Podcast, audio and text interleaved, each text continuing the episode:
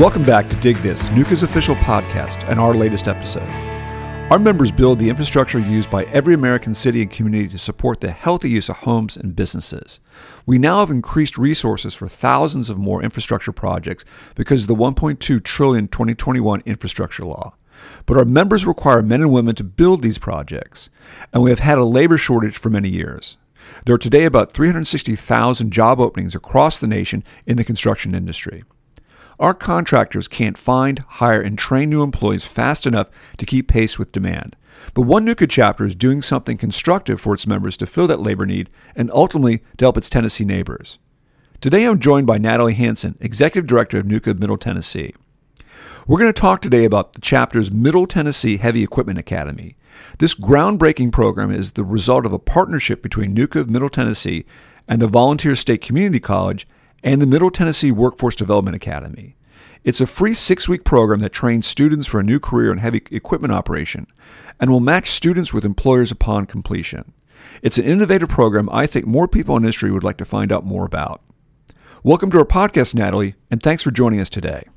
Thanks for having me on today, Bob. Let's set the scene. Our member companies need trained men and women to build water and wastewater projects. They're not done by robots. What is the workforce and labor situation like in Tennessee? Our workforce is like everyone else's across the country. We're short of trained workers and we're having to turn down work because of it. Describe the Heavy Equipment Operator Academy. What does it offer to students who sign up? So, our students receive 72 hours of core basic construction training in elements like construction math, power and hand tools, basic safety, material handling, rigging, and construction drawings. Following two and a half weeks of that core instruction, they also have to perform online and performance testing. And then we go into what we call level one training, and that's about 40 hours of additional classroom instruction and testing. Uh, we use simulators, we do field training, and more classes in heavy equipment safety, identification of heavy equipment, and basic operational techniques. During the six weeks in the course, they'll make approximately six site visits to project sites, to vendor locations, and they will receive their OSHA 10 first aid and CPR certifications. You just had the first class of 16 graduate. What's the next step for them? Well, of those 16 students that enrolled in the class, we had an age span of 18 to 62. 14 of them graduated, and all of them were placed either by our chapter's member companies or they became self employed in the industry. We had 12 companies at our job fair vying for 14 students, and many of our students received up to six job offers that day at the job fair. Wow. They'll then come back once each month to the school, and over the course of two years, they will be receiving an additional 240 hours of additional classroom and field training. I thought what was fascinating was a range of ages 18 to 62. Uh, that is a marvelous, you know, set of people who are, you know, at various stages in their life wanting to either begin a career or, you know, start a second career. The more I look at it, it's like, well, maybe, you know, going into uh, into this field uh, for a second career in a couple years, because I'm never going to retire, might be worth it. I mean, I, have honestly, I, I was a young boy. I had the complete set of Buddy L construction equipment. So I was introduced to this very, of course, it's me pushing stuff around with my hand, but still the enjoyment of actually building something with your knowledge uh, just has never left me. And, and that for me, this is my retirement, believe it or not. When I, when I took on the ED job two years ago, I was already into early retirement and I got approached by someone that made me aware of the job and I said, Yeah, you know, because I've been in this industry 42 years. So don't do the math real quick on that. Graduated college, you know, I went the college path, got a degree in engineering, and I went right to work in the field. And when that ED position came up and the thought concept about this school, I thought, I really like this. This is a way I can take all my background and training and still be involved and give something back and hopefully reach back to those younger kids, especially to tell them, man, this is such a fun career and you will really enjoy this. When I start talking about the school or dozer days, I rarely ever run into anybody that says, "Oh, gee, I don't like playing on tractors and equipment." Everybody, everybody wants to play on tractors and equipment. And uh, I've got people that I've talked to that are accountants and you know suit type corporate people that are seeking to make a huge career change in their life, and they look at this program and see that as a way to be outside and and you know anybody that's ever worked on a construction project you said something about it earlier. I have stood on construction sites before we turned that first shovel of dirt and saw that blank canvas.